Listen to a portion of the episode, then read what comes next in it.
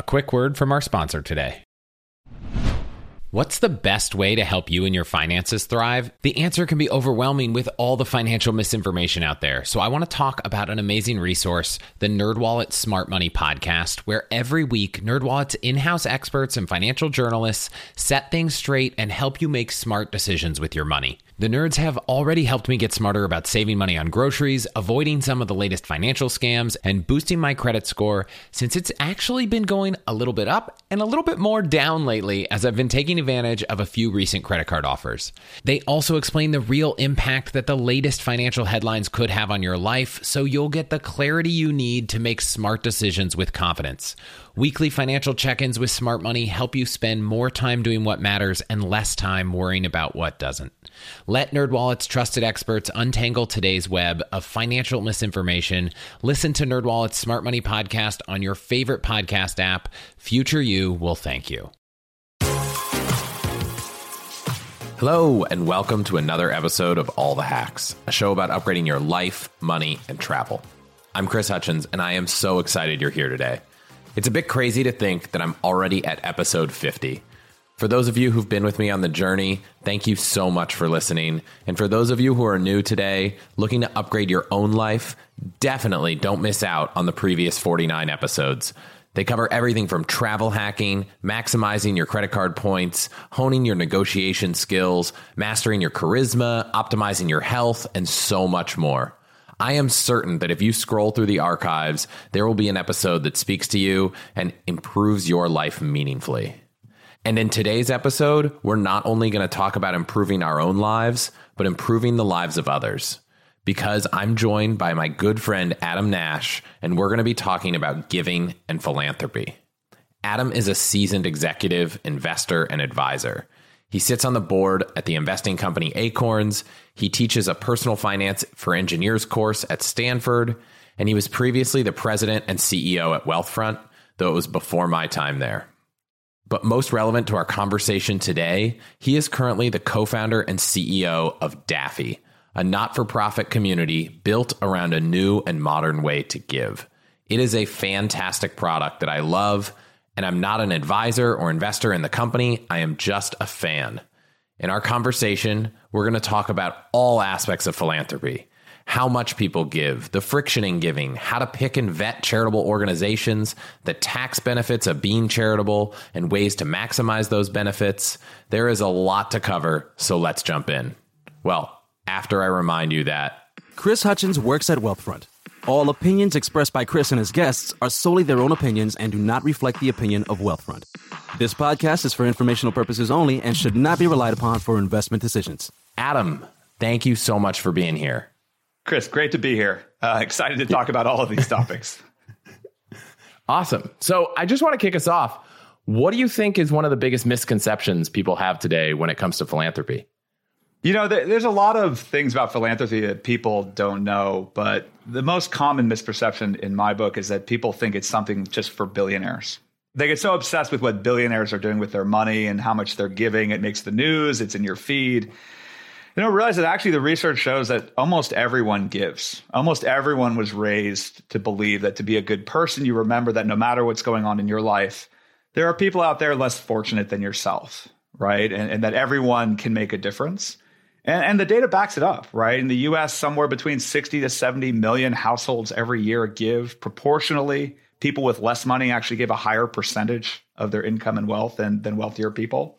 But the conversation tends to be dominated by a few billionaires when really, from my point of view, what's helpful for people is understanding what you can do and what you should do and what makes you feel good to do. And so that's probably the biggest misperception I see out there when I talk about giving.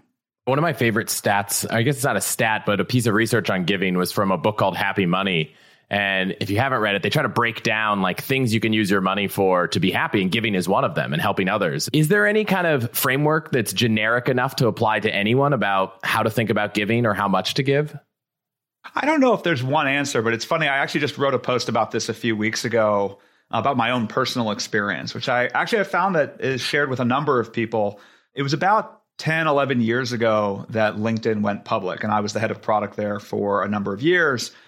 So that was actually my first exposure to a donor advised fund, like an account dedicated for charity.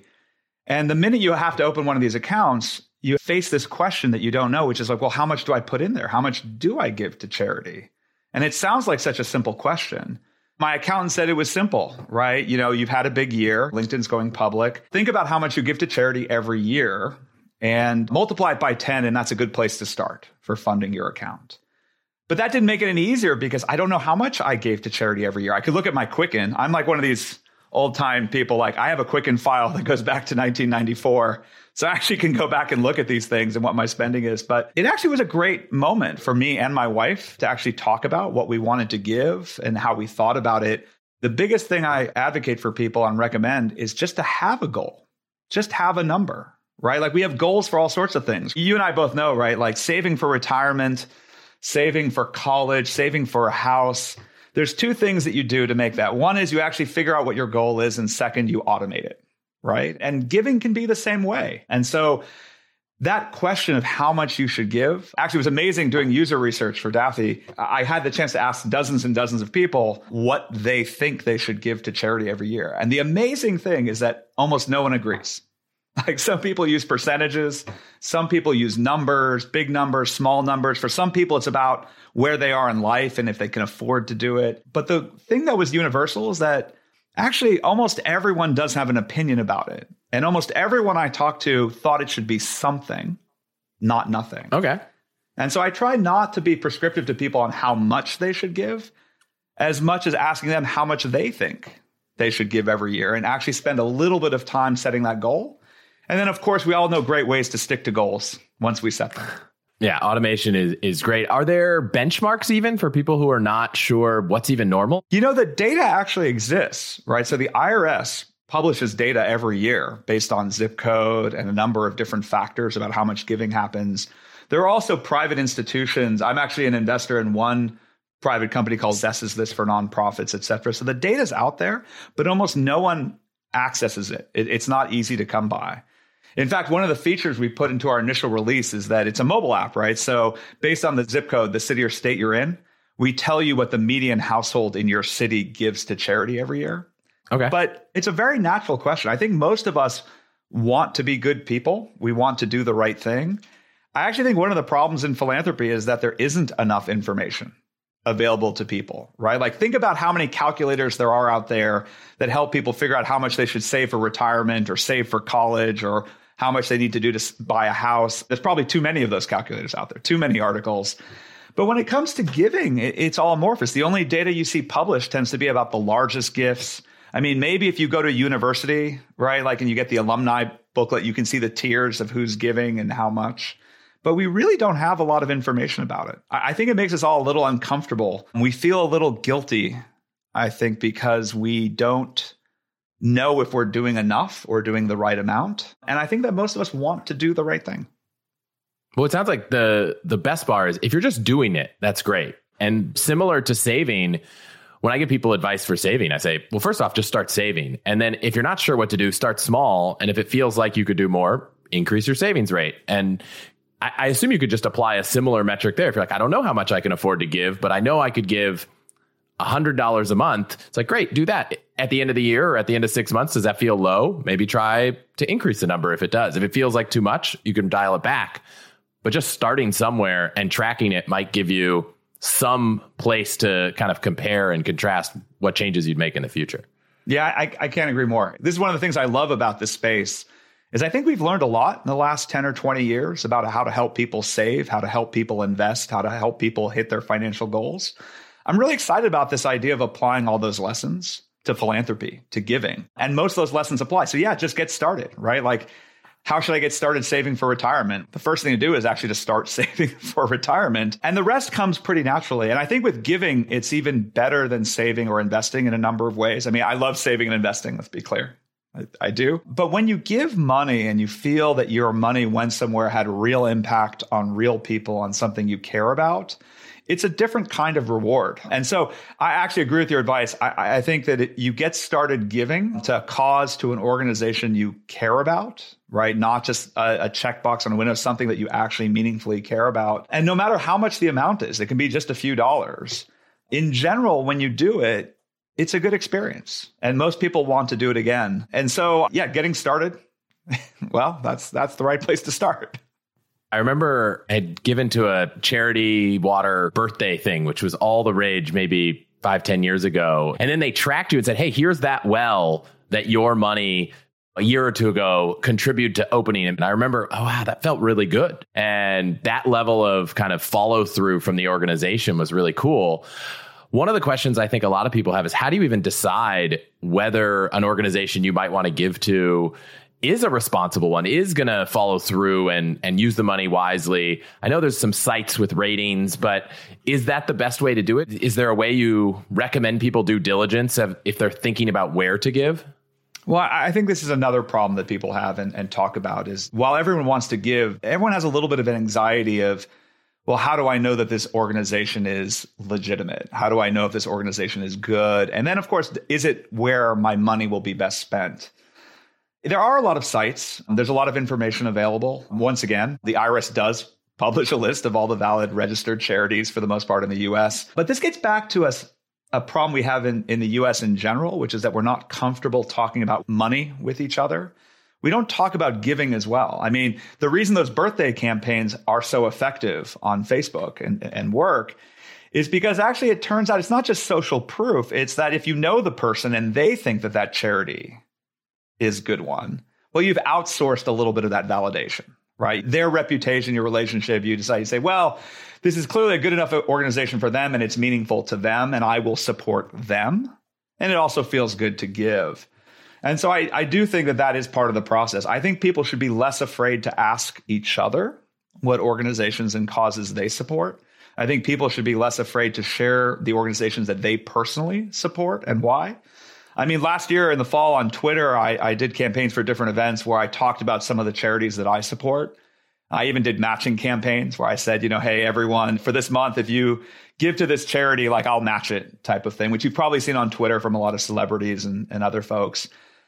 And I think there's a lot of value to that and elevating these charities. If you talk to the folks who run these charities, they're desperate for people to talk more about what they do. Like there's no amount of marketing they can do that really has the same impact of actual validation and endorsement from people who believe in that charity, believe in that cause. But yes, for people who want to look at the data, there are a number of sites that do good jobs of ratings and percentages. We built them into Daffy, for example, but there's a number of, of other sites that do this, Charity Navigator and, and other ones. And I think it's a perfectly reasonable thing to do. I'd also encourage people to consider giving locally, right? Some of some great organizations are within a mile of where you live, of where you work. And it's not that hard to find local organizations and certainly not that hard to check them out and validate them. But many people tend to just stick to the big names that they've heard of, right? Names because they think that they're safer, right? Like they they've heard of this organization, it's been around for decades. Once again, this gets back to whatever gives you comfort giving probably is a good thing. The the odds of you giving money to a bad organization are much much lower than the odds of you just not getting over the hump to give at all. And remember, that is the point. The point is to get resources to people and, and to causes that you believe in. We talked briefly about how to pick a number, but do you believe people could be giving more? It depends how you look at it. I mean, the US is known in philanthropy circles as a very generous nation. And that's because if you look at the percent of our economy that we actually give, it's very high. So in 2020, it was $471 billion in the US. That roughly works out to be about 2.3% of GDP. That's wow. a big number. I mean, all of agriculture is less than 1% of GDP in the US. So that's a very big number. And so you could ask the question like, why do other countries give less or give more? Is it about economics? Does it tie to economic inequality? There's all sorts of reasons. Is it because of religion, right? The most common donations that people make tend to be to religious and academic institutions. But I think overall Americans are generous. But when you ask the question, could we be more generous? I mean, absolutely. There's no question. You know, one of the things that I was surprised to find out was that there's very good research. You mentioned behavioral finance earlier and like automating things, et cetera, but there's actually very good research that suggests that the amount that we want to give as individuals is quite a bit higher than what we actually give. And actually, I validated this myself just in user research, et cetera. If you ask someone how much they think they should give every year, they give you a number. You ask them how much they actually gave last year. You get a little bit of a pause, a little bit of guilt, because the truth is we have busy lives, right? We don't get around to it. And so it, it turns out this research says that we would give about 32% more if we actually just gave the amount that we think we should. Like not even stretching ourselves not not pushing us to give more than we think we should. Just if you're the type of person who thinks you should give a few hundred dollars to charity every year or a few thousand dollars or whatever your number is it turns out for the most part we don't stick to it. And i know you know this but it's pretty obvious why. It's the exact same reason. Like how much would we save for retirement if you had to write a check or manually make the transaction we all know that it's like no no no have the 401k come out of your paycheck right that actually helps people stick to a plan and um, it hasn't been applied to giving. But yeah, definitely we could all give more, even though we do give a lot. And, and like I said, if you look at it, that 471 billion, over 330 billion of that is from individuals right? This isn't these aren't foundations and corporations giving all sorts of money. I mean, they are. I mean, more than 100 billion a year. But individuals are generous. I think they would be more generous though if they came up with a system for giving. Are there other hurdles or barriers other than just the hassle of following through? Is it finding the right places, or what do you think else holds people back? So you bring up a good question. You actually brought up some of the issues earlier, which I agree with. I'm a product person at heart, right? So I, I think of product problems. And when I looked at giving, it was very clear to me that at minimum, giving is two very hard problems for people. There's the how much can I afford to give, right? which is a hard problem. I guess that's tied a little bit to how much you should give, but people are not very good at budgeting. They're not very good at allocating numbers. They're not even very good at understanding what their income is or their expenses are. So there's this hard problem of how much to give. And there's a second set of hard problems around who to give it to. Right. And this is actually one of the reasons I actually really love the idea of separating those two problems. Right. So to our earlier conversation, I think the best thing you could do for that first problem is just set a goal and put money aside for charity. Just like you put money aside for a number of other things, have it somewhere separate so that when people ask you to give or when you find an organization or cause you believe in, you're not struggling with that first question of how much you can afford. You already have it set aside, it's there for you. That second question, though, of who to give it to, I, don't think there's any shortcut there. I think Social information can help, knowing who your friends and colleagues give to. I think research can help. But I think the truth is, most people build those relationships over time. And that's actually very good for nonprofits because the truth is, they don't want a donation from you just once. Most of these organizations have budgets they have to run every year. So, what they really want from someone who supports them is someone who's going to support them regularly. They would probably much rather get money from you, a smaller amount, regularly every year than a one time birthday raise where they never see that money again. It's the reason that nonprofits actually spend a lot of money and time fundraising. It's a very heavy sales process for them because it's very transactional. They always have to convince someone to reach in their wallet, pull out some money, give it to them. It's a very hard process to get through. So I tend to recommend people that not feel the pressure to give all the money away at once as much as build these relationships. Find organizations that you support, be comfortable supporting them, give them your regular support, and over time, you'll add more and more organizations. One thing I learned when I was going through this process myself of just evaluating some organizations is there is a lot of information about every organization. Not only do they have to file, I'm going to maybe get it wrong. Is it a 990? Is that the right number? That's yeah, right. with the IRS. So there's a document that's here's who we are, here's how much we spend, here's our expenses, here's how much we pay our directors. But almost all of them also have annual reports summarizing the impact they had. So if there's an organization, I would say there might be charity scams. I'm sure there are, but there is a lot of validating places like IRS websites validating the tax ID numbers to make sure that you're giving to somewhere good. And there's just a lot of content about who and what is happening within an organization. So, as much as someone might say, like, ah, I don't know about this organization, I feel like it's, if you're thinking that in your head, I feel like it's not a great excuse because there is information out there. And with the advent of the internet, it's never been easier to find it. I agree with you. I think it's not hard to get to conviction about different organizations given how much content is out there. That being said, I understand the anxiety. It's the same thing that happens with sensationalism in every industry, right? You you only read the worst stories. And then there have been stories over the decades of nonprofits where directors embezzled money or self-enriched themselves and private planes and that sort of thing. So that anxiety I think is real. But to your point, it's not hard to validate local charities if you're really interested. It is not hard to ask around of what charities other people support. And certainly for the national charities, it is not hard to find ample information about them. And so I think it's a solvable problem. I, I, don't want to pretend it's not a problem. I think it's reasonable for people to have questions of where they're sending money.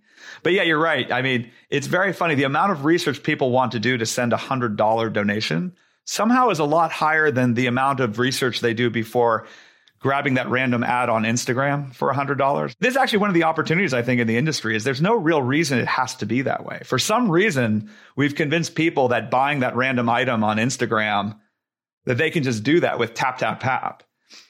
We should make giving that easy. There are reasons why you can't trust a random company on the internet. One of my first jobs on the internet was at eBay. And believe it or not, there was a time where it seemed crazy that you would buy something from a stranger that you'd never met and you would send them money and just you'd assume that the item would be good and not broken like as represented. We take it for granted now, but that seemed ludicrous, you know, 20, 30 years ago. I think that some of that friction we got rid of, right? Like people now trust for the most part e-commerce. Now sometimes bad things happen. There's no question. I've made a purchase or two online that turned out to be a mistake, but I think there's no reason why we can't use the same techniques to give people confidence that hey, if you want to send a gift for a cause or to an organization, we've already filtered them. Uh, it's it's going to be fine. Like it's going to be a very rare situation where something goes wrong, and in the most common case, you will have helped real people with something that matters. One tactic I had so in the past, you know, month, there's been a, a lot of giving support for Ukraine, and I was thinking, gosh, I, I had never done any research about nonprofits that support Ukraine, right? Like that was just not something that last year or any previous year had, had come across my radar. And one option was, okay, well, let's spend a lot of time to figure this out. And what I ended up doing was through both, I think some of your posts, other people's posts, I came up with a list of 10 organizations. I took how much I wanted to get, I divided by 10. And I was like, look, if one of these organizations isn't as great as the other, well, I gave to all 10, so it's okay. You know, like it's, it, I, I played the diversification game. I crowdsourced the information from friends, from people online, from articles, and gave to all of them. And I know that probably doesn't bode well for the recurring, ongoing relationship. But if you're out there thinking, gosh, I want to give to this organization, this cause, and I'm not sure how, and you don't want to do the research, maybe pick five organizations that do it. And the risk that one is bad is now one fifth as much. But I would guess if you look at the numbers, the risk is already very, very small. The, the risk is small. And more importantly, I think when you have a situation like Ukraine, more important for the bias just to be to help, to give, to do something rather than nothing. And, and so your process sounds good. I mean, we, we did at Daffy tweet out a list of nonprofits that we thought were well researched and advocated by you know other institutions this is one of these areas that on the one hand i say listen yeah the most important thing is you find institutions. I actually like the idea of, of portfolios or several institutions in an area. I think that there's something very interesting there for people i think about not picking one organization to give to that actually might make it easier to give. But at the same time it's still too hard right? Like we're not all experts but i think what you did sounds like the right thing to do right? Like there's reputable sources crowdsource a list come up with the amount you want to give. And whether you split it across different organizations or give it to one, the point is you've actually helped, right? And we can debate how much, but you've helped. And it made it easier. It was funny. I'd find another one, another. I, I, decided an amount and split it amongst 10, and then an 11th popped up. And I was like, wow, I, I can't not give to the 11th. This one looks good too. So then I ended up giving 10% more to that 11th one than, than I'd originally planned. And it felt great. So I, I want to take a little bit of a turn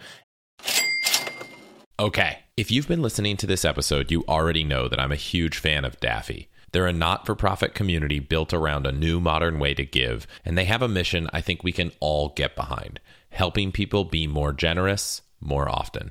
A Daffy account makes it easy to put money aside for charity. You can make a one time contribution, or you can set a little aside each week, month, or quarter. And because Daffy Charitable Fund is a registered 501c3, all your contributions are tax deductible. Then, whenever you want, you can give to more than 1.5 million charities, schools, and faith based organizations in a matter of seconds. So you can separate the decision to give and get your tax deduction from deciding exactly which organization you want to support. And my favorite part is that all the contributions to your Daffy account are invested in a standard ESG or crypto portfolio so they can grow tax free to let you have even more impact in the future. So head on over to allthehacks.com slash Daffy if you want to start giving today. And for a limited time, if you visit that link, you can get a free $25 to give to the charity of your choice. Again, that's allthehacks.com slash D-A-F-F-Y.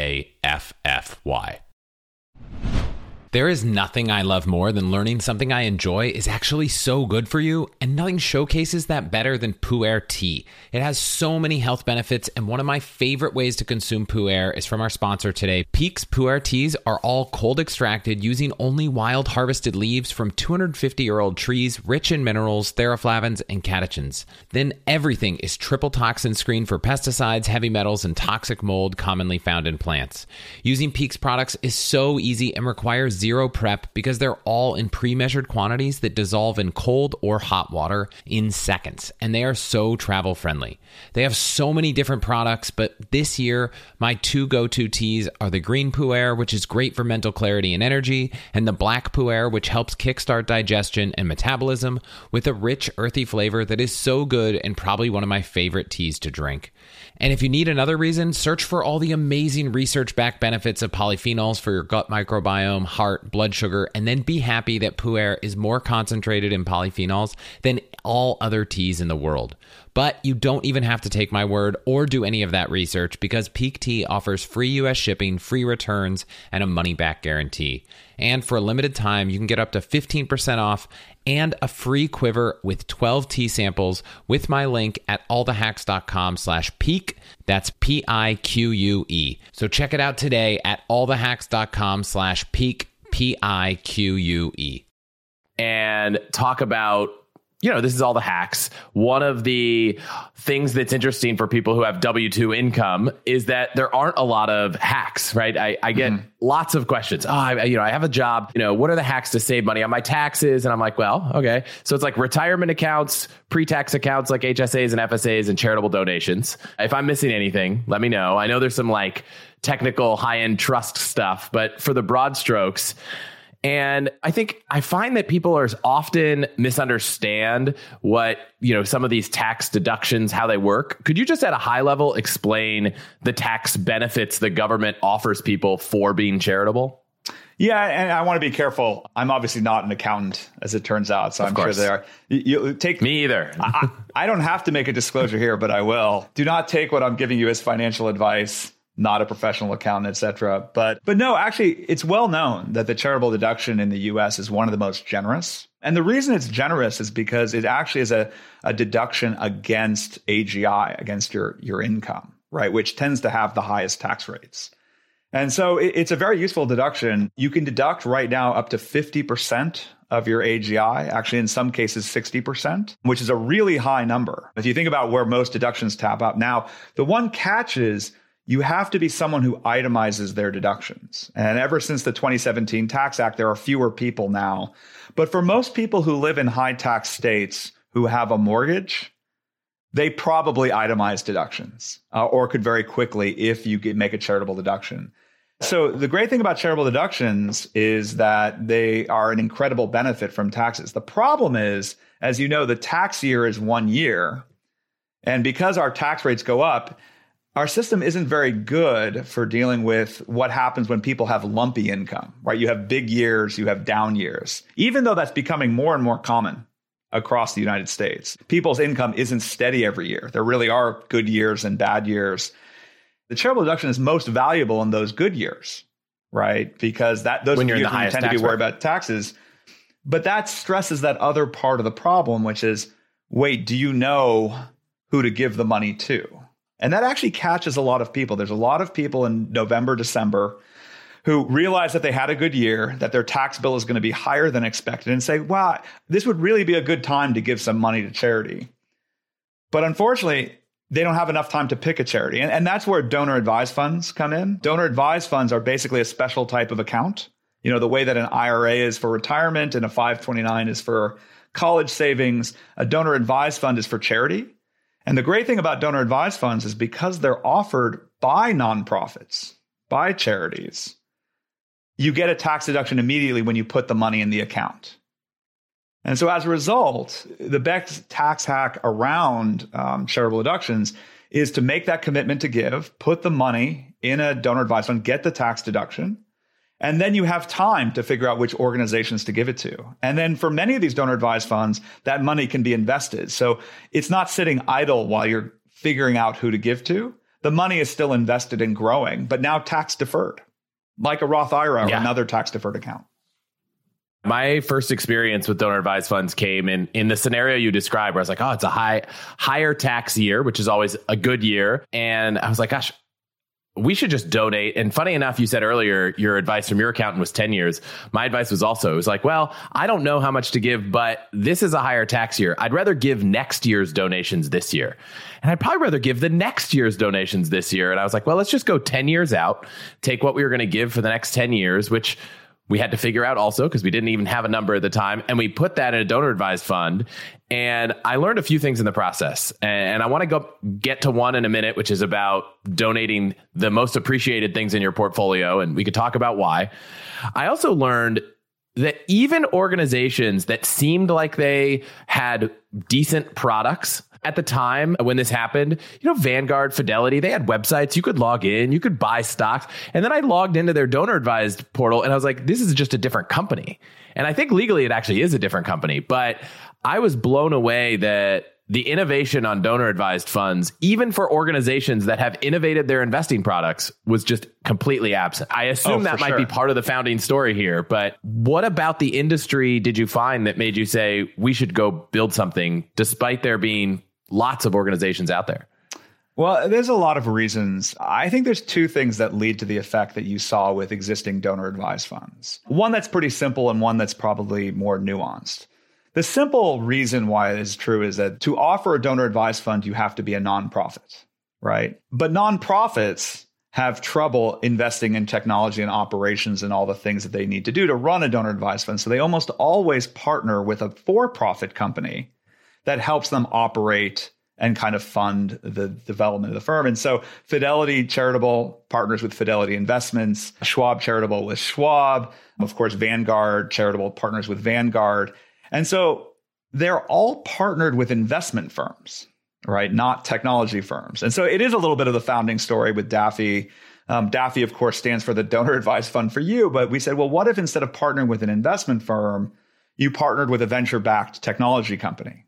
Right? Could you have the same type of engineers, the same type of quality design that we're used to seeing from Facebook and Google and Apple and the best kind of companies in the industry? Could we see that here? And so that's a little bit of the founding story. The second reason, though, is more subtle, which is that because they've partnered with investment firms, Almost every donor advised fund out there, their business model is charging you a percent of assets. And that sounds fun. It's a very normal thing in the investment industry, right? Even Vanguard does it, right? A percent of your fund. The problem there, though, is that because they are charging a percent of assets, they really are only interested in very large accounts. Right. And so when you think about this, like you might have a large account saved for retirement, it's your whole retirement. College is expensive. You might save a lot for college you have to be very wealthy to have six and seven figure or even bigger accounts allocated for charity. I mean, it's fantastic, but that's a very big number to put out there. And so as a result, those firms mostly optimize their services around the very wealthy, those biggest accounts. I mean, Vanguard, I love Vanguard. It's one of my favorite firms, changed the industry, idolized, but even their donor advised fund, you can't even open with less than 25,000. That's their minimum and they charge 60 basis points all the way up to $500,000. And so I think that's the other problem that you see that the reason they don't invest in technology heavily there is they're not hitting a mass market audience. They're mostly hitting people who already have financial advisors and accountants who probably do it for them. That makes sense. And is the reason why a firm like Vanguard, which is known for low fees and for their consumer products doesn't charge as high as 60 basis points, can they get away with it because it's already money that's been given away and and there's just not as much scrutiny over the fees because it's like, look, I'm going to give away in their case $25,000. The fees are coming out of money that's not mine anymore. I'm not paying the fees. They're coming out of what would otherwise go to charity. Does that make people less frustrated with high fees or how how are they a firm like Vanguard getting away with charging so much when I can't imagine there's a lot more overhead to operate this than a regular investment account. Well, let's be clear. I think Vanguard has such a great corporate culture and structurally set up. I don't think that those are their motivations, right? I, I, think there are other real reasons where, because of their lack investment in technology, and because of the way they run their donor advised fund, it might actually be very expensive for them to operate. And so those fees actually reflect their costs. But I do think that some of the things you talked about are correct. I think there is a problem. We've all grown up through this industry. Like there was a time where people didn't know to look at how much their mutual funds were charging them. And we had to socialize this idea of actually looking at the expense ratios, right? And all the fees tied with mutual funds. 401ks. We had to teach people to look at the fees around 401ks. Advisors. How much is your advisor charging? I've asked dozens of people how much they're paying for their donor advised fund. Most people don't even know. It's not on the account statement. There's no number there. I've talked to people who are paying literally hundred, not sorry, hundreds of dollars, even thousands of dollars a year for their donor advised fund, but they don't even know it. So I, I do think that with most donor advised funds, the reason they charge what they do is because they can.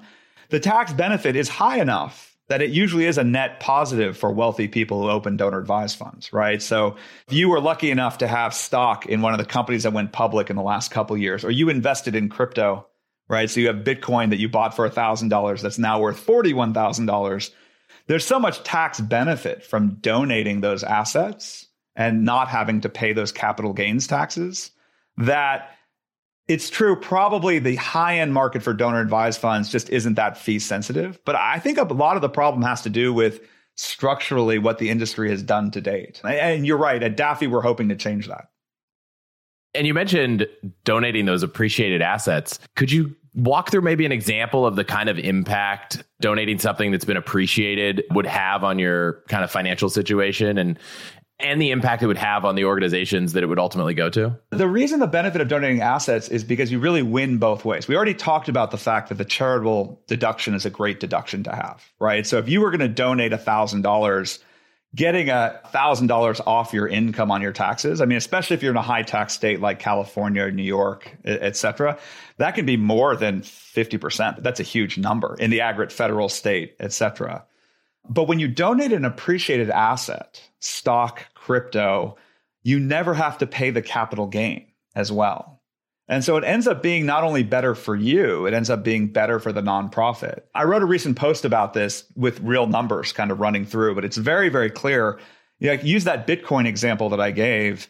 If you bought a Bitcoin for $1,000 and it's now worth $41,000, right? Well, if you sold that Bitcoin right? You'd owe quite a bit in taxes on it, state, federal, like capital gains, et cetera. And you, if you donated the money left over, you would have money left over, but it would be minus the taxes, right? If you donate the Bitcoin to charity, you get the full charitable deduction for that $41,000 amount. You never pay the capital gain. So you have more money now to give to charity Plus, you are getting that $41,000 charitable deduction off the top. So you're winning both ways. So it's very clear how the numbers work out. If you are in the fortunate enough position to have appreciated assets and you can donate those, it's better for everyone involved. And then, of course, the one problem with it is it turns out not every nonprofit is set up to actually accept stock or crypto. And this is actually one of the benefits of donor advised funds. One of the great things about Daffy, one of our first donations was actually to a local synagogue. One of the constituents wanted to donate Bitcoin to that synagogue. The synagogue wasn't set up to take Bitcoin, but they were able to download the Daffy app, contribute the Bitcoin to their donor advised fund, get the full tax deduction, of course. And then they let us take care of actually getting the money to the synagogue. It's a fantastic benefit. And I think most tax advisors, most financial advisors you talk to will recommend at the end of the tax year that if you have appreciated assets and you want to give money to charity, donating appreciated assets is clearly the best way to do it. I love that you can disintermediate this question because one of my things at the end of the year is okay, what in my portfolio has enough gains that it would make for a good donated asset? The stock that you might have bought 12 years ago could almost be in anything if it was 12 years ago is probably appreciated quite a bit and and that's something that I've taken advantage of, or if you happen to work at a company and you've been there a long time and you hold some stock from the early days, there are circumstances I've had friends where it's literally almost 100% gains and, and you kind of get the most maximum effect. So I love that. Yeah, and there's Yeah, a fun ahead. hack there. It's actually one of the examples I use. So my first job out of school was actually at Apple. Clearly, I should have held more of that stock because it turned out the run from the 90s to now is once in a lifetime. But fundamentally, yeah, for employees, people who hold company stock, it doesn't have to be all or nothing either, right? Like to use your example, if you have 500 shares of Apple, for example, and a lot of it has a lot of gains, you can donate 100 shares of Apple get that great tax deduction. And that can actually help cover the taxes from selling some of the rest of your stake, those other 400 shares. And so a lot of people actually do that thinking at the end of the year. If they have an advisor, they help them with it. If they do it themselves, though, it's very much thinking about, okay, what's my tax bill going to be? Do I have some appreciated assets I could donate? Or if I want to liquidate something, do I have other appreciated assets I can use to help defray some of those taxes? And to your point, it doesn't have to be some go go stock, it doesn't have to be Bitcoin. In some years, I've actually donated old ETF shares of VTI that I've had for a long time because it has appreciated quite a bit and has a very low cost basis. So once you get that in your head, you realize it's something you probably should do every year, right? Sometime between Thanksgiving and the, and the New Year's, you should probably think about what your taxes are going to be if they're going to be higher than you expected, think about is this a good time to give money to charity? And if it is, look for appreciated assets to do it and then just put it in a donor advised fund. And now you have an account dedicated to charity. So anytime you want to give, you have money already set up to do so. It's almost like the opposite. So you've got tax loss harvesting and then you've got tax gain harvesting for the purpose of donating. Yeah, this is this is exactly right. And, and you know, I, I know you're Wealthfront, and I have always will have a soft spot for Wealthfront, et cetera. One of the things we learned at Wealthfront is that people don't always think of the tax liability that's sitting in the shares they own. Right? They remember what they bought the stock at or what they bought crypto at. They know where it is now. They don't think enough about what the taxes are going to be when they sell it because it turns out you have to pay them once you have this idea that, oh, I can donate assets to charity, it doesn't have to just be cash, it really opens up your thinking of how to make sure that, you know, you invest for the long term, you have these assets with a low cost basis, and then you can do a lot of good with them by donating them to charity. If you have, like I did, uh, a donor advised fund already at another institution, you could donate that to another donor advised fund. So, Fidelity Charitable, if you're listening, sorry, I no longer have a donor advised fund with you. I moved it all to Daffy. So, that was one thing that I didn't realize because it is also another charity. So you can move them around. So while you can never get the money out, right? You've, you've donated it. It's irrevocable. You can move it to another donor advised fund. So you're not locked into whatever you're using today. Yeah, this is another thing. You know, I remember one of the things that's kind of the bane of the industry a little bit is somehow rolling over 401ks is still incredibly difficult. We've been talking about this for decades, but somehow the firms that hold 401ks just make it really, really hard to get your own money to another institution. Donor advised funds aren't quite as bad, but they really do not make it obvious that if you ever want to move any of the money, you can move all of it, you can move some of it. You can always move it to another donor advised fund. And, and yes, of course, I'm biased. You know, with Daffy, I have a lot of friends. They have donor advised funds. Actually, it was a feature we missed in our launch. When we launched a few months ago, we didn't have support in the app for transfers. We now do, of course. And, and, it was really surprising how many people wanted to move money over and they didn't know how. And it turns out it's really simple, right? If you have a donor advised fund, Daffy Charitable Fund has an EIN. It's another nonprofit. You just make a grant to us. And listen, Chris, totally appreciate moving the whole account over. That's fantastic. But the truth is, from our point of view, anything that makes you comfortable with is great. So if you want to move over a $1,000 to test it out or a few hundred dollars, if you want to move over half the account, it's all easy. You just pick the amount, make the grant to Daffy Charitable Fund. They end up mailing us a check. A lot of the industry still runs on checks, as it turns out. And we credit it to your account and it gets invested in your portfolio however you selected when you signed up. It was pretty easy. I mean, obviously on the behind the scenes, it sounds like it was less easy and that a check had to go in the mail. For me, it seemed pretty straightforward. Well, you probably saved a lot of money doing it because those AUM fees are actually quite high. For me, it was save money. And it wasn't my money because I've already donated. So save money for other organizations. The other thing that I thought was interesting with the product you've built, I don't know how many other donor advised funds have apps, but I don't think Fidelity Charitable did. They actually do. They, they believe it or not, Fidelity Charitable, Fidelity is always well known for some of their investment in technology. I realize in the brokerage industry, it's hard to give anyone the gold medal, but Fidelity has a decent reputation for investing in technology. But even they, they have an app where you can make donations. But if you want to open an account contribute, change your investments. You can't do any of that from the app. When we launched Daffy, that was actually one of the big differentiators up front and still is. We are the only fully functional donor advised fund in the App Store, one where you can open an account, contribute, cash, stock, crypto. You can invest the money and, of course, make donations to any legal charity in the US. So, yeah, it, it's hard to believe that in 2022 that's a rare thing. But I think that's because most people don't know about donor advised funds. Like I said, historically it's been this attach rate kind of bespoke product that advisors use, right? Like most of the energy at the institutions for it is just a way for them to make sure that the assets stay with them. Fidelity knows that if you're going to donate stock and you're going to put it into a donor advised fund, it's better to put it in the Fidelity donor advised fund, right? And they optimize for that experience. As a result, they don't really think about the fact that a lot of people start their experience these days with an app right? They started the App Store. They don't necessarily start it with a search or by walking into a branch. I found that one of the great things about an app experience when it comes to donating was in this Ukraine example, we were like, oh, we found an organization. My wife's like, oh, I found this one. You didn't have to go to the website and type in all of your name and your billing information. It was almost so, too easy. And that's not a criticism, but it was like this organization, yes.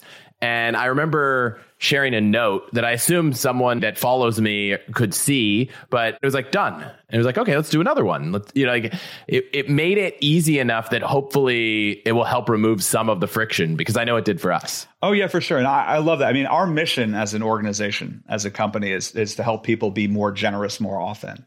And it's true. There's a lot of times we have the instinct, we have the urge to give, but all that friction gets in the way, right? I'm going to go home. I'm going to get an email. I'm going to have to go to a website. Eh, there's all this extra work. How often do you end up, like I have kids, right? I have four kids. I can't tell you how many back to school nights I've been at and sat through the presentation where, you know, they walk through and they have a fund. Maybe it's to support after school sports or art supplies or something that supports the school and you're like, okay, I'm going to give to support. Well, you write a note to yourself. I, am I'm, I'm old school, so I send myself an email so that like when I get home, at some point I remember to like go to the website and donate. But when you have the app, tap tap tap, you're done. You know, in downtown Los Altos, a, a couple months ago, there was a minister doing a bake sale for his organization, which is actually in Oakland. And I had a great conversation with him, found out more about the organization, wanted to support them. Actually, didn't want the bake sale because it turns out I shouldn't eat as many things from bake sales right now. Uh, but I wanted to give some money. And the fact that I could pull out my app, type in the name of his organization, put in $100, donate that money, have it go to him, it made it easier to give. And it actually felt great because I didn't have this thing also hanging over my head. There was no to do item. There was no weird anxiety. I wasn't worried about keeping track of the donation. I knew it was all in my app. Actually, surprisingly, one of the features people seem to love a lot. We just went through our first tax season and so just the fact that you don't have to chase down donation receipts at the end of the year for your account, it's amazing how many people hate whatever system they have. They print out receipts and keep them in a folder by their desk. They have like a Gmail search that they do. So it just turns out to be very convenient. I think the app is a game changer. I think it's fantastic. I'm a huge fan. Anything we missed? One of the things I've run into is that there are some people out there who like this idea of putting money aside for charity, like theoretically, and they like the tax benefit but they don't like the idea of money sitting idle, right? In their head, they feel like there's this return that money should have. And so one of the things we designed into Daffy from the, the get-go was the ability that when you open your account, you can pick from one of nine portfolios to invest your money in. We have standard ETF portfolios, low cost, all Vanguard ETFs, only four basis points right, for the entire portfolio. We have ESG portfolios, which are mostly BlackRock products. They're slightly more expensive, but for many people, they want to align their investing with their, their giving and their values. And then, of course, we have, because it's 2022, we have pure crypto portfolios. Coinbase is one of our investors. And so if you want to put your money into a diversified portfolio that includes crypto, or even a pure crypto portfolio of Bitcoin and Ethereum, we do that for people. And, and that's been really popular. It turns out that that's a very hard feature to get. Most donor advised funds out there do not have crypto options, either for contribution or for investing. And a lot of the transfers we've been receiving for donor advised funds, existing ones, are because we actually have crypto as an option.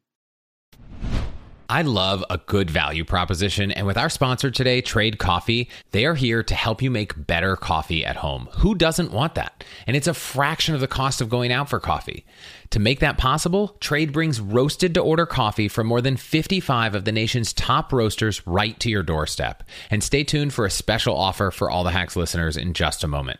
So in our house, we love trade and have had a subscription for over a year. No joke, Amy's eyes light up the second she sees a bag at the doorstep, even if she's not going to make a coffee until the next day.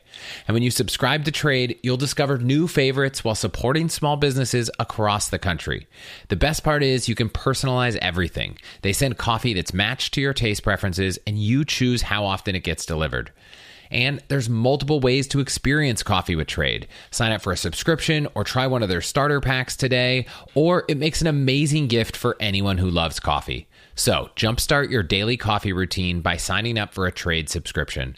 Right now, Trade is offering a free bag with select subscription plans when you visit allthehacks.com slash trade. That's allthehacks.com slash trade for a free bag with select subscription plans. allthehacks.com slash trade. Did you know that electrolyte deficiency or imbalance can cause headaches, cramps, fatigue, brain fog, and weakness? Well, our sponsor today, Element, helps anyone stay hydrated without the sugar and other dodgy ingredients found in popular electrolyte and sports drinks. I've been enjoying Element for the past year because it's a zero sugar electrolyte drink mix born from the growing body of research revealing that optimal health outcomes occur at sodium levels two to three times government recommendations. Element is formulated for anyone on a mission to restore health through hydration and even works when you're fasting or on a keto, low carb, whole food, or paleo diet. And while you can always enjoy Element cold, their new chocolate medley, which includes chocolate mint, chocolate chai, and chocolate raspberry, is actually designed to be enjoyed hot. Element is used by everyone from Olympic athletes to Navy SEAL teams to everyday parents. And if you're not sure it's for you, don't worry because Element offers no questions asked refunds, so you can try it totally risk free. And right now, Element is offering a free sample pack with any purchase. That's eight single serving packets free with any Element order. This is a great way to try all eight flavors. Get yours at allthehacks.com slash LMNT. This deal is only available through my link. You must go to allthehacks.com slash element LMNT. I just want to thank you quick for listening to and supporting the show. Your support is what keeps this show going. To get all of the URLs, codes, deals, and discounts from our partners, you can go to allthehacks.com slash deals. So please consider supporting those who support us. I also want to jump into the course you teach. So I looked up, uh, you wrote a blog post and you shared some of the ratings, and it seemed like everyone loved your class. There was like seven questions and no one said this was not well or extremely poor. And I'll send a link. You actually publish all the slides for the class, which is personal finance for engineers. I'll put the link in the show notes. People can check it out. But outside of philanthropy, outside of giving, what do you think people are getting wrong about personal finance? What I always see repeatedly is is people looking for this secret to get wealthy. This this one trick. I'm old enough to remember the infomercial age, you know, late night, the guy on the boat telling you like you could be rich tomorrow and, and do whatever. But I know it sounds silly, but I, I feel like it's an evergreen market. Like I see every cycle people looking for this kind of get rich quick. It could be get rich quick with crypto. It could be with real estate. All these different options that people have, the right type of account, the right type of insurance, the right type, et cetera. And I think the biggest mistake that people make is not realizing that the most likely path to success is to focus on your career, which by the way, has a high tie to your income, right? The top line is actually a big deal. For many people, it's easier for them to figure out how to make an extra $10,000 than it actually is for them to figure out how to save $10,000. It's one of these funny things about society. Focus on your income, your skills, your career, that top line. Spend less than you make, right? And by the way, to your point earlier about increasing things over time, increasing your savings rate over time, right? How many people actually save 10% of their income because they live off their salary and they don't spend the bonus, right? Like that's a very easy way in some ways to just not build up a lifestyle that assumes you're making that money. And so I, think that a lot of people get the basics wrong. They want to jump to these special things and they, they focus so much on things that if you actually do the financial work will earn them basis points, right? One hundredth of a percent, 10 basis points, half a percent, 1%. And I'm not going to pretend that doesn't matter. You compound an extra percent over 30 years. It's a lot of money, but it's not as big as just focusing on the basics. And then, by the way, this gets even worse with, with couples and with households right? Like the the amount of dysfunction with the way spouses and you know treat money or the way people fail to plan together or even talk about money with each other probably has a lot more to do with financial problems people have than the fact that they didn't buy Tesla stock 5 years ago. I think that tracks with some past conversations we've had, but one thing that keeps coming up, and I noticed it was interesting. Uh, your final course seems to be a grab bag of what do people want to talk about. That's right. And Student you know, choice. it's probably no surprise to anyone listening that you know is like, let's talk about venture capital and crypto, and you know, I even saw a slide that talked about NFTs where do you think some of the more exciting things fit into place? And and I'll use you as an example. Obviously you know you've been fortunate with some of your career choices and and the companies you've worked at but eventually you got to a point that you're doing lots of angel investing. How do some of these alternative investments fit in? And, and not necessarily to the path to wealth, if you will, but to your investment portfolio. You know, you've thought a lot about investing at Wealthfront, also at Daffy for your own life. How do you think things like investing in startups fits in? Yeah, it's a great question. And I don't want to pretend that I think that those things are irrational or not worth doing. If you do the math and you think about the system, a lot of these investments can make sense in some situations, right? The idea of having a small percentage of your portfolio in private equity isn't outlandish, right? Like, you know, some of the best money managers in the world who run endowments, et cetera, allocate money to private equity and venture capital for good reason.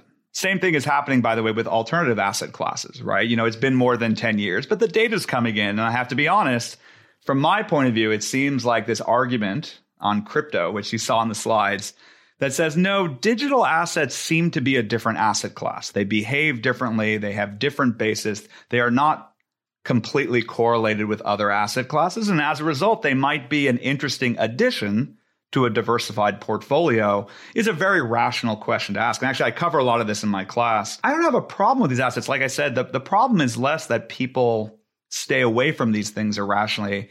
It's usually the opposite. They, you know, I got a question asked on Twitter just the other day where, you know, I was talking about crypto. Acorns actually added crypto as an option to their portfolio, similar to the way that Wealthfront did. And the question came in, well, if, if crypto is so good, why don't you put all your money into it? And it's like, whoa, like that's that's actually never the answer almost. Diversification turns out to be a, a pretty good deal from most perspectives. But I do like the education to it. So each of these topics is different. It's a Stanford class, right? So not talking about venture capital and private equity in a Stanford class. Stanford, I mean, it, it, would just read wrong. So it's not surprising to me that students always want to know. Many of them are going to end up going to work for startups or venture-backed startups, et cetera. Some of them will go into venture capital. Crypto is one of these interesting overlaps where, I mean, I will tell you, as someone who came out of school as an engineer, you know, computer science, et cetera, I've run into digital assets many times in my career. My first startup that I joined as like the fifth engineer was on digital software distribution, encryption, and how do you do this? And this hard problem of what do you do with the fact that software can be perfectly copied for free is actually something that was endemic to the entire industry the last 50 years. Like, how can you make money on software if people can make a perfect copy for free, right? This has affected music and all forms of media. And even at eBay, I remember doing a strategy once on what eBay's digital asset strategy should be, digital goods strategy. And um, at the time, it was not solvable because if you didn't have a central authority, like what Apple did for iTunes, you couldn't build that platform. So for me, crypto is a very exciting technology area. There's a lot of interesting work being done. The energy is phenomenal. But from a financial point of view, the simple argument is like, let's let's go to first principles, right? Like, do you think digital assets are a thing that have unique value? Is it a different thing? Does it have value and will it have value long term?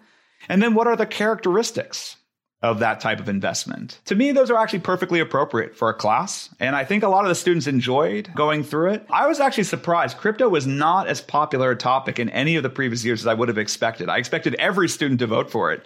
It turns out the most popular topic with students that they asked for in the beginning continues to be real estate. I don't know what branding or marketing is going on that's pushing real estate, but maybe it's just that you're in Silicon Valley. It's one of those areas where no one can figure out how you could ever buy a house. And so, you know, real estate is just one of those options. But I actually dedicated a whole class to real estate because there were so many requests for it. Yeah, there was a slide you had that was interesting because I feel like every time I talk to people, there's people who are like, the path to wealth is to own rental properties, and then there's the, everyone else. And that cohort of people believe that that is the best investment class. Yeah, that's an area that I flipped around on. If you had talked to me 10 years ago, I probably mostly would have said there's some really unhealthy marketing push that's across society and the industry that keeps pushing people towards rental real estate as as somehow the the best path to financial freedom. That being said, I mean, the Federal Reserve, there was a paper that came out at the end of 2017. I, I shared in my class, et cetera, that kind of exposed the fact that most of the data that historically been aggregated about real estate did not include rental income, right? So most of the data you saw about real estate as an asset class covered the idea of the capital gains from it and not the income from it. And so they did a very good job of looking across 20 different cities in the Europe and the US over 100 years, all different time spans, et cetera. And it turns out there's actually a pretty fair argument that says that rental properties are actually a very interesting asset class. They have lower volatility than stocks. They don't quite have equity like returns, but when you do that Sharpe ratio, right, when you look at the risk adjusted return, rental properties are better than I think the industry gave them credit for. And I'm just saying this as, you know, a personal story of, of what we cover in the class. But I'm not totally surprised it has the draw anymore. I mean, the truth is a lot of people want control over their financial lives. You know, look, I'm a founder, right? You've been a founder. I think there's a natural instinct from a lot of people a dream of running their own business. And in many ways, owning rental properties sounds like a financial investment, but really it's it's running a business right? And I think there are a lot of people who like running a business and they like the idea of learning how that business makes money and they like learning how to be successful at it. And so it is an investment, but it's also an occupation in a way. It's, it's a lifestyle. It's a, it, as much as owning a restaurant would be, or for you and me, it might be a venture backed software company. But I think that, that I, I've grown to accept the fact that the reason it's so attractive is because people don't look at it purely as an investment option. They look at it also as a better way to live. Now, I think where people go astray is, is you actually even mentioned this, I think, briefly. Considering rental properties some form of passive income, I think is too idealistic. It, it's a job, right? Owning a property, no matter how much you invest in property management or whatever, this idea that somehow you're going to be sitting on the beach somewhere and collecting checks does not match the reality that most people who get into rental properties have to think about. I think the questions are reasonable. And especially, I think, by the way, I don't think those questions are going to wait. Looking at what's going on with real estate prices, not just in California or the Bay Area, but nationwide. I mean, we're everyone got a crash course in real estate in the last 20 years. You had the incredible boom in the 2000s, you had the incredible blow up in 2008, 2009. And now we're seeing real estate across the country surge again and now, guess what? Inflation's back. So everyone has that topic. Um, something that seemed like one of those stories that you know your your parents and grandparents told you at least in the US historically seeing that come back has people looking at real assets again so i think for better or worse you're going to see a lot of interest in real estate probably too much given the realities of it as an asset class but it is reasonable that people are interested but like i said most lawyers are not going to find financial success by investing in rental properties. They're going to find financial success by being great lawyers and actually spending less than they make and investing that capital prudently. That's just something that I see in the data. It's something that I believe, and it's, it's what I teach in the class. I asked Morgan Housel for his best hack, and it was like, spend less than you earn and wait. Like that was that was you know. well, you know, Warren so. Buffett may not be perfect, but I will tell you, sometimes he has just the right quotes. And this, I forget which talk show host it was. That question of like, you're very upfront with what you do. Why don't more, more people invest the way you do? And he says, Well, I found in my life that very few people want to get rich slowly. And it, it, it's just, it's true, right? You know, and by the way, you look at his results, most of his money, over 90% of it was made after he was 70. I think some incredible amount of it was made in the last 10 years, right? That's how compounding works. Everyone has an urgency to it. And I understand why, right? When you're young, you're young. You want money now. You want success now. You want to build your life now. So I think that tension's always going to be there. And so that, that's why I'm such so bullish on software and systems, right? I, I think that humans are never going to get their emotions out of the way when it comes to money. As much as you can tell people that this is the way they should reinvest their dividends and this is what they should watch in their expenses and this is how taxes work. We're busy. We have other priorities. Even if we were fully rational, we probably wouldn't get around to doing it. And the fact is, we're not fully rational. And so this is why I like apps and services. I like what Wealthfront did for financial advice and for investing. I like what Acorns does for saving, getting millions of people have some money at the end of the month that they wouldn't have. And I'm hoping that's what Daffy ends up helping to do with giving. Just systems that make it easier for people to do the right thing with their money. I want to jump last to the quick few questions outside of finance, outside of giving. I always like to ask people if someone's coming to your neck of the woods, where would you tell them to go for dinner, grab a drink, and something to do?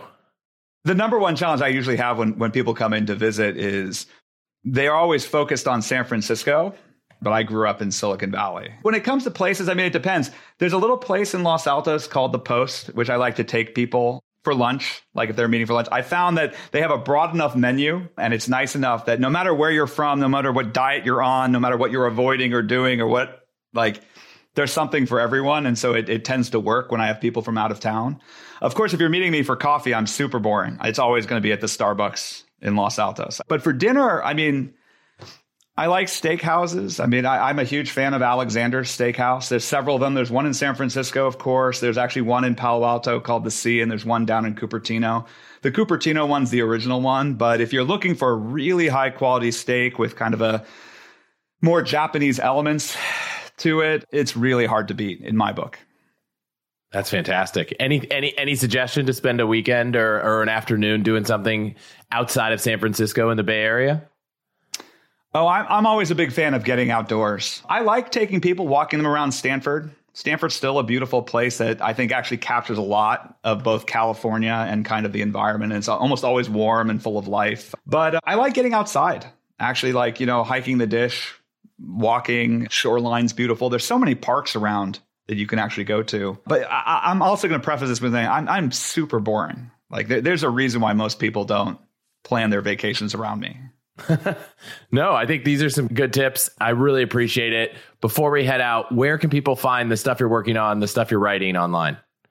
Oh, for sure. So the best place to go, of course, for Daffy, of course, just go to daffy.org. All the content is there, a lot to read up on. The articles that I've written are on the Daffy blog. We have some evergreen resources there. So if you're interested in philanthropy or giving or anything I talked about, the generosity, the tax savings on donating stock or crypto, you can find that all on the Daffy blog. I do blog personally still, although it turns out building a startup takes time and so not as much as I used to. But yeah, my blog has been running. AdamNash.blog has most of the information I've published of the last 15 years.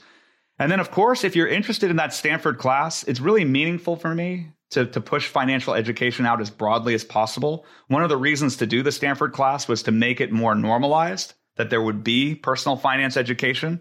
And so if you're interested in any of those decks that Chris went through, if you actually go to cs007.blog, all the slides for all the last five years are there. Yeah, I'll link to all that in the show notes. And we said it before, if you if you're going to sign up for Daffy and you want to get an extra $25 in your account, allthehacks.com slash Daffy. Adam, thank you so much for joining me. No, thank you for having me, Chris. It was great. I really hope you enjoyed this episode. Thank you so much for listening. If you haven't already left a rating and a review for the show in Apple Podcasts or Spotify, I would really appreciate it. And if you have any feedback on the show, questions for me, or just want to say hi, I'm Chris at allthehacks.com or at Hutchins on Twitter. That's it for this week. I'll see you next week.